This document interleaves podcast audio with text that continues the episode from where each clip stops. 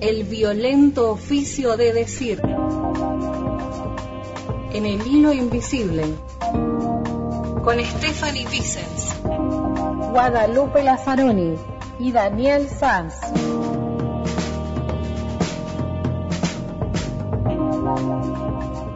En el Alto Valle Este de Río Negro, en Fisquemenuco, el equipo de Psicología Social de la Universidad Nacional del Comahue nos seguimos preguntando el porqué de la judicialización de la salud mental.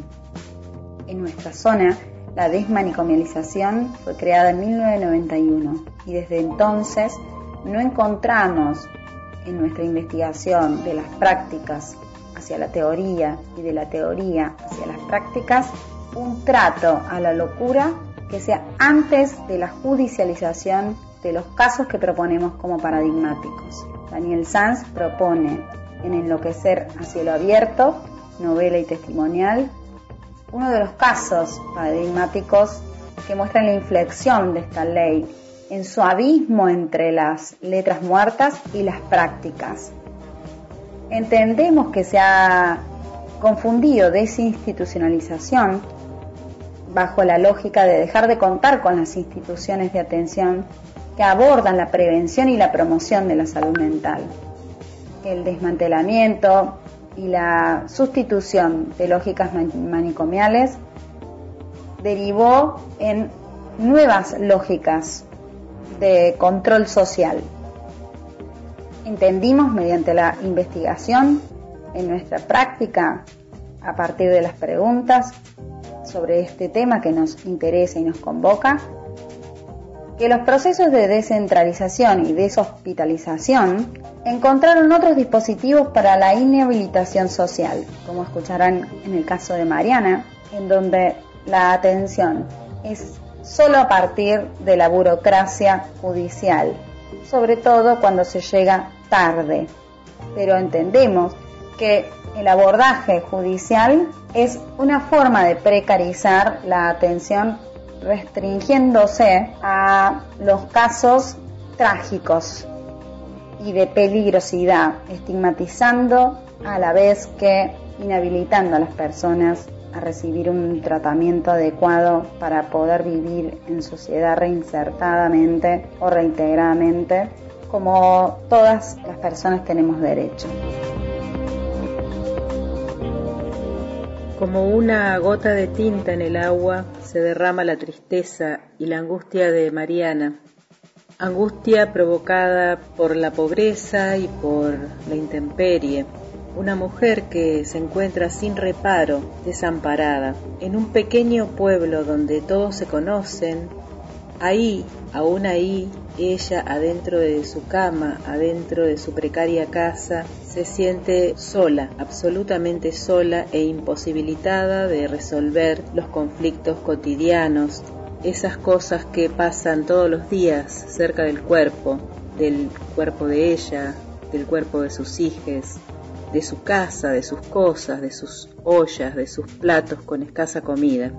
Ese lugar, hogar, que no es un reparo y que la desidia estatal y la escasísima responsabilidad pública se dan como si pudieran ser, como si no hubiera ningún tipo de conflicto en relación a eso.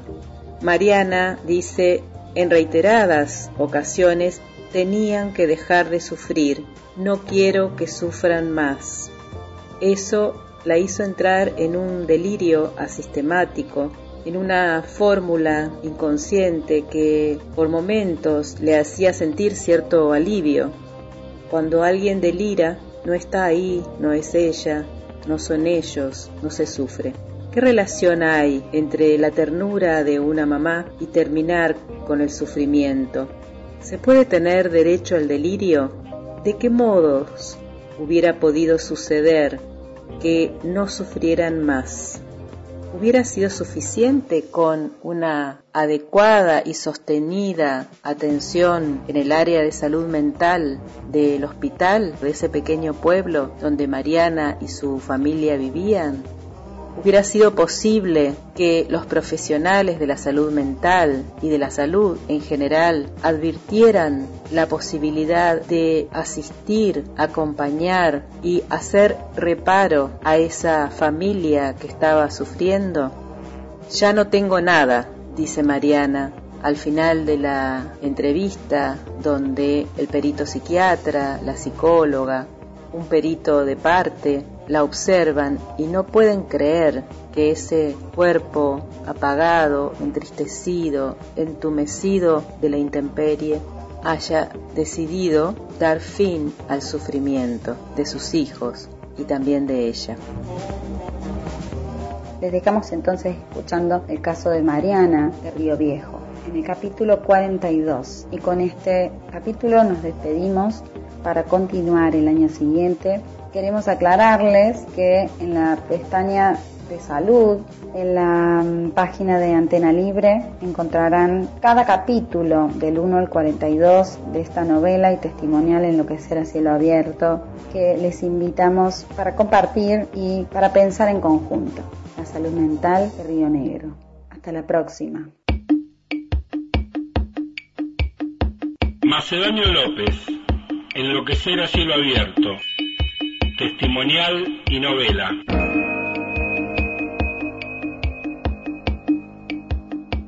La peor parte de tener un trastorno mental es que la gente actúa como si no lo tuvieras. Guasón, Phillips y Silver, 2019. Parte 4. Cinco niños muertos en Río Negro. Capítulo 42. Mariana 3.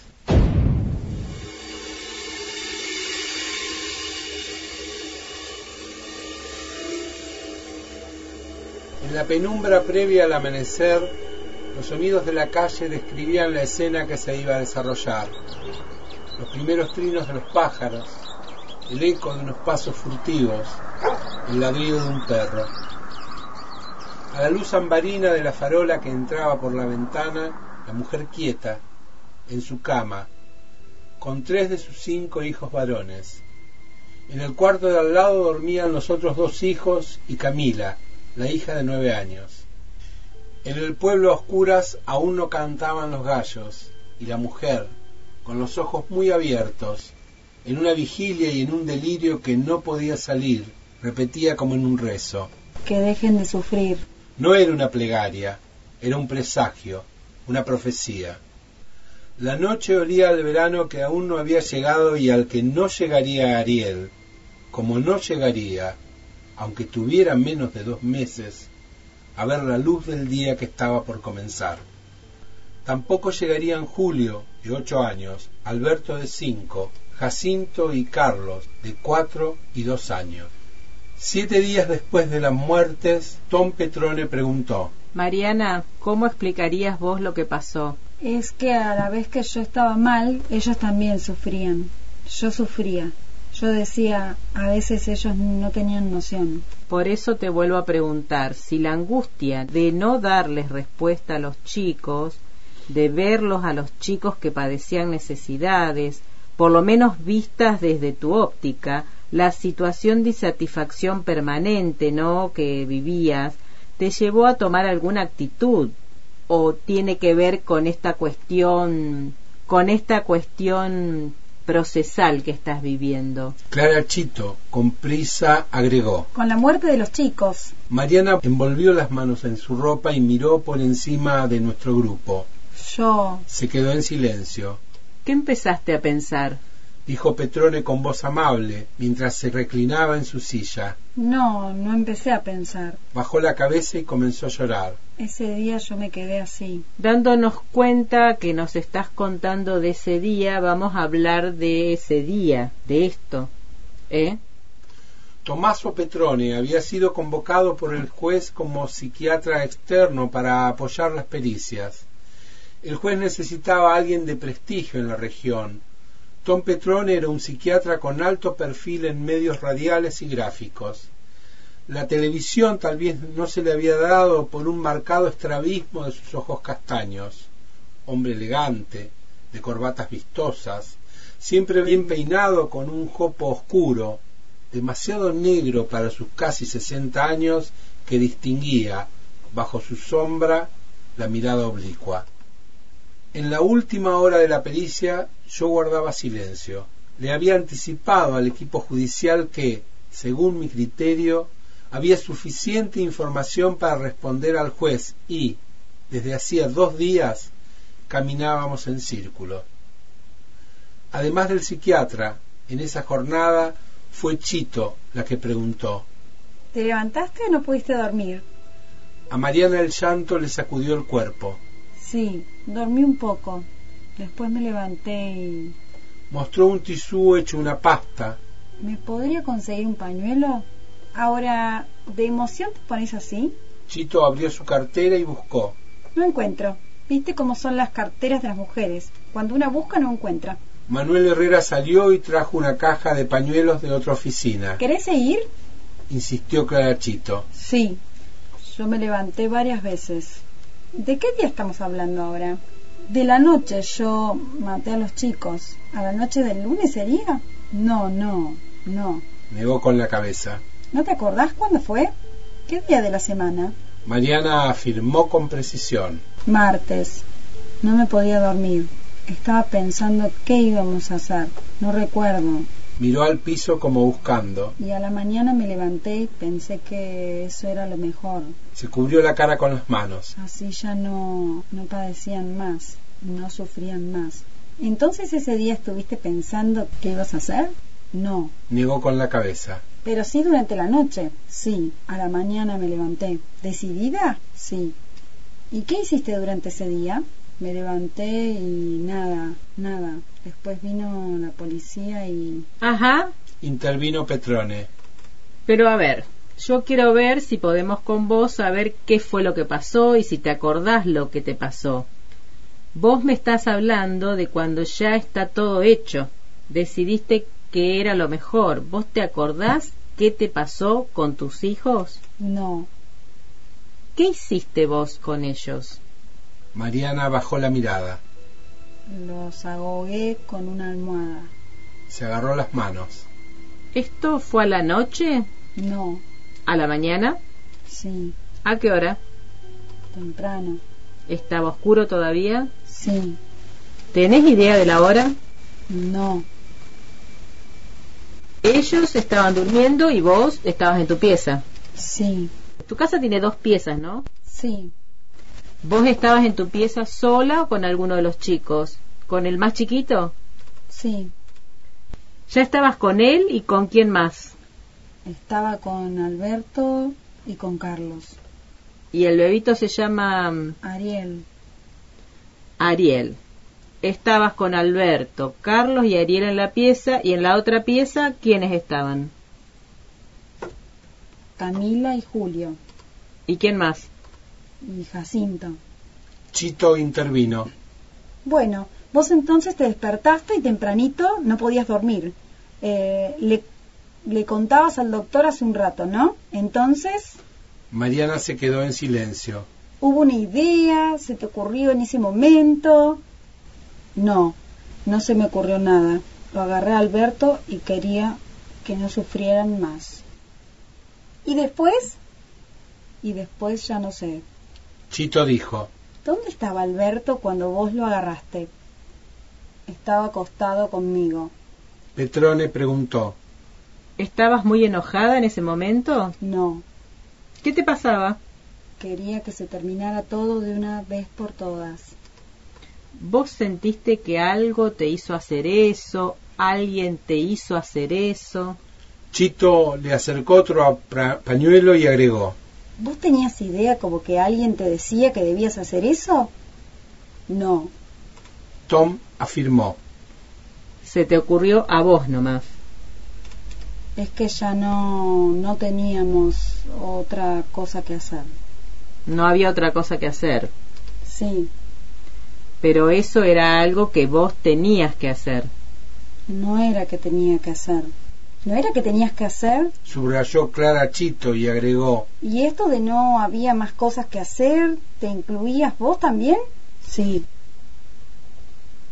¿Qué pensabas con respecto a vos? Estaba en un punto que... ¿Y por qué te parece que no lo hiciste? No pude. ¿Y por qué no pudiste? Porque no, porque no supe qué hacer. Petrone afirmó. Vos decís que primero lo mataste a Alberto. Sí, ¿Y después qué hiciste? no, no sé qué hice, no... Ahí se me enrieda todo. Ahí se te enrieda todo. Chito, luego de un acceso de tos, preguntó. ¿Y qué cosas se te enredan? ¿Qué te acordás? No sé, ¿qué más? No, Mueve ambas manos negando. no, no, yo no, no logro. ¿Qué es lo que no logras? No logro recordar bien. Noté que durante la jornada fui desplazando mi silla hasta quedar al lado de Mariana. Estaba frente a los peritos y eso me permitía ver sus gestos de impaciencia. La tensión se acentuó cuando Tom Petrone se inclinó hacia Mariana, frunció el ceño, la miró con profundidad truncada y dijo Te voy a hacer una pregunta.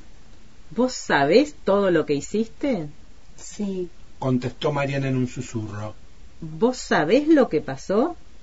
Petrone adelantó el torso y apoyó las manos sobre sus piernas. Clara Chito dijo impaciente. ¿cuál es? Vos estabas... Tom levantó la mano izquierda imponiéndole a Chito que se calle y dijo ¿Qué pasó? Digamos, si vos hoy lo tenés que decir, ¿qué fue lo que hiciste? Maté a mis bebés. Mataste a tus bebés. Sí, ¿A todos? no, ¿A quién no mataste? a Camila. Miró las patas del escritorio y cruzó los brazos. ¿Por qué? No pude, ¿Por qué no pudiste? ¿Por qué fue diferente con los otros chicos? no sé, ¿No sabés o no te acordás qué pasó? no, Dijo la mujer y movió una mano sobre el rostro como retirando un velo. Hubo chicos que fuiste a buscar a la otra habitación sí, y te los trajiste a UPA. ¿Cómo hiciste? ¿Los despertaste o los trajiste dormidos? los traje dormidos. ¿Los trajiste a UPA tuyo? Sí, ¿A quiénes trajiste? a Jacinto. A Jacinto y a quién más. Dos me dijiste que estaban en la otra pieza. Sí, Jacinto es el que tiene cuatro años. A él lo trajiste dormido y ¿qué hiciste con Jacinto? le hice lo mismo. ¿Qué hiciste con él? Le hice lo mismo que con... ¿Con la almohada o con las manos? No me acuerdo. Y después, ¿quién otro? ¿Quién estaba? Julio. Julio, el más grande. Sí, ¿Y Julio qué hizo? ¿Vino solo o lo trajiste? vino conmigo. Vino con vos. ¿Lo despertaste? No, ya estaba despierto. Estaba despierto. ¿Y, y qué le dijiste? No me acuerdo. No te acordás. ¿Qué hiciste? ¿Lo agarraste también? ¿Lo acostaste? Porque él era más grande. Sí, ¿Qué le hiciste? también. No me acuerdo. ¿Y él no dijo nada? Sí, ¿Qué te dijo? que no, Que no lo hagas. ¿Y entonces? lo hice. ¿Cómo lo hiciste? Así. Mariana miró sus manos, miró las manos, porque mientras el cuerpo y la voz temblaban y coincidían con la expresión del rostro, las manos se distinguían, precisas y seguras, parecían separadas de la mujer. La palma izquierda cóncava, la mano derecha se ahuecó, el pulgar y el índice formaron una pinza. Ambas manos se acercaron sin llegar a tocarse. Clara Chito, mientras afirmaba con la cabeza, dijo, ¿Con tus manos?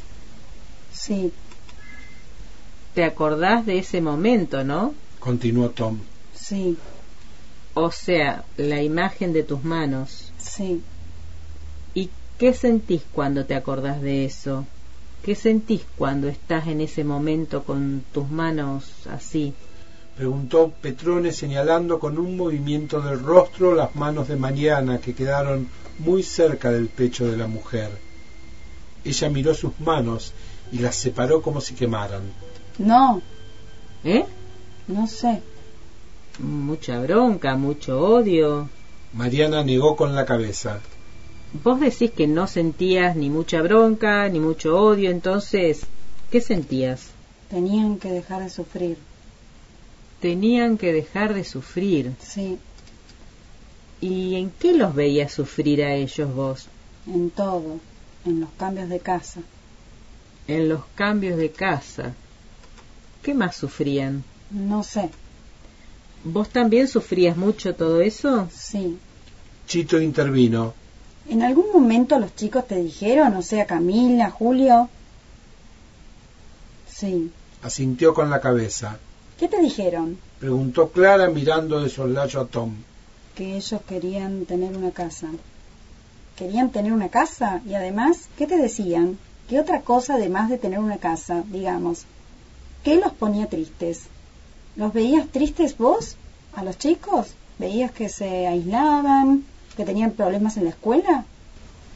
Sí. Camila me decía que los compañeros no querían jugar con ella. Pero, ¿y por qué no querían jugar con ella? ¿Vos viste si lo que le pasaba a Camila en la escuela tenía que ver con lo que pasaba en tu casa? No. ¿Alguna vez las maestras te llamaron por Camila? No. Mariana, Interrumpió Petrone. Y ahora que pasó todo lo que pasó, que ya sabes lo que hiciste, que te has dado cuenta, ¿qué pensás que va a pasar? ¿Cómo siguen las cosas? Y que, que no sé, no me importa, No te importa. ¿Por qué? porque ya no tengo nada. Comenzó a llorar en silencio. Los sonidos en los tribunales eran los del final de la jornada. Se escuchaban voces desde afuera, alegres por salir al día. En la tarde cálida de noviembre, la primavera prometía algunas horas más de sol antes del atardecer. En el sótano, los fluorescentes rechazaban la luz del día, dejándola del otro lado de los ventanucos. Ya no tenés nada. Bueno, tenés a Camila, tenés a Macarena. ¿Qué pasa con ellas dos? dijo Chito acercándole otro tisú. No las quiero ver. ¿Eh? Se asombró la psicóloga. ¿Dijiste que no las querías ver? Sí, las quiero, sino que... ¿Pero tenías ganas de verlas? Sí, pero es que no las quiero lastimar. Tom Petrone adelantó su silla y dijo, ¿Y qué pensás de lo que pasó, Mariana? Ahora que decís que no querés lastimar a Camila o a Macarena, ¿vos sentís que los lastimaste a tus hijos? ¿Qué fue esto que vos hiciste? A veces pienso también que hubiese esperado. Que hubieses esperado. Sí, se me confundía todo y me pareció que era lo mejor. Ajá. Y ahora pensás que no fue lo mejor lo que hiciste. No, ahora no. ¿Estás arrepentida de lo que pasó? preguntó Chito en voz muy alta. Sí, los extraño mucho. Las extrañas mucho. Afirmó Chito anotando en su cuaderno. Ajá. Dijo Tom. ¿Te acordás un diálogo con Camila? No, Vos la fuiste a buscar a ella, no, ¿no? no, ¿Cómo estuviste con ella? ¿Te encontraste en algún lugar de la casa? no, Bueno, Mariana, ¿estás tomando algo vos? no. ¿No te dan ninguna medicación? Me dieron, sí, me dieron creo que unas pastillas, pero no las tomé. ¿Y ahora estás durmiendo bien? ¿Estás descansando? Más o menos. ¿Cómo has pasado estos tres días en la alcaldía? Bien, ¿Cómo te trata el personal? bien. ¿Y las otras internas? ¿O estás sola vos ahí? Estoy aislada. ¿Y ese aislamiento cómo lo estás llevando? ¿Bien? Sí, ¿Te conforma estar así o quisieras estar con otras personas? mm, no sé. Dijo Mariana y se quedó inmóvil, con la cabeza gacha. Tom Petrone apagó la cámara. Clara Chito, mientras se levantaba, encendió un cigarrillo. Me quedé mirando sin ver, en dirección al piso, las puntas de mis zapatos. Macedonio López, Enloquecer a cielo abierto, testimonial y novela.